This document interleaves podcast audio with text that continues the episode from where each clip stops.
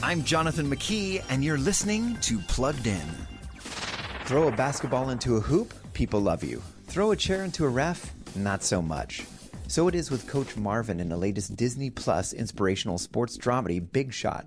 Marvin goes from being the winningest active coach in college basketball to being the best dressed guy in the unemployment line. No college program would hire him, but an all girls private high school in sunny San Diego brings in Marvin to turn their basketball program around. John F. Kennedy said, We do this not because it is easy, but because it is hard. That was about the moon. Though Big Shots offers some sweet life lessons, it also tosses in some mild language and suggestive content too. Stuff that might seem surprising on Disney's streaming outlet. Where the Mighty Ducks aims at young viewers, this show definitely targets older ones. Before streaming the latest shows, visit pluggedin.com slash radio.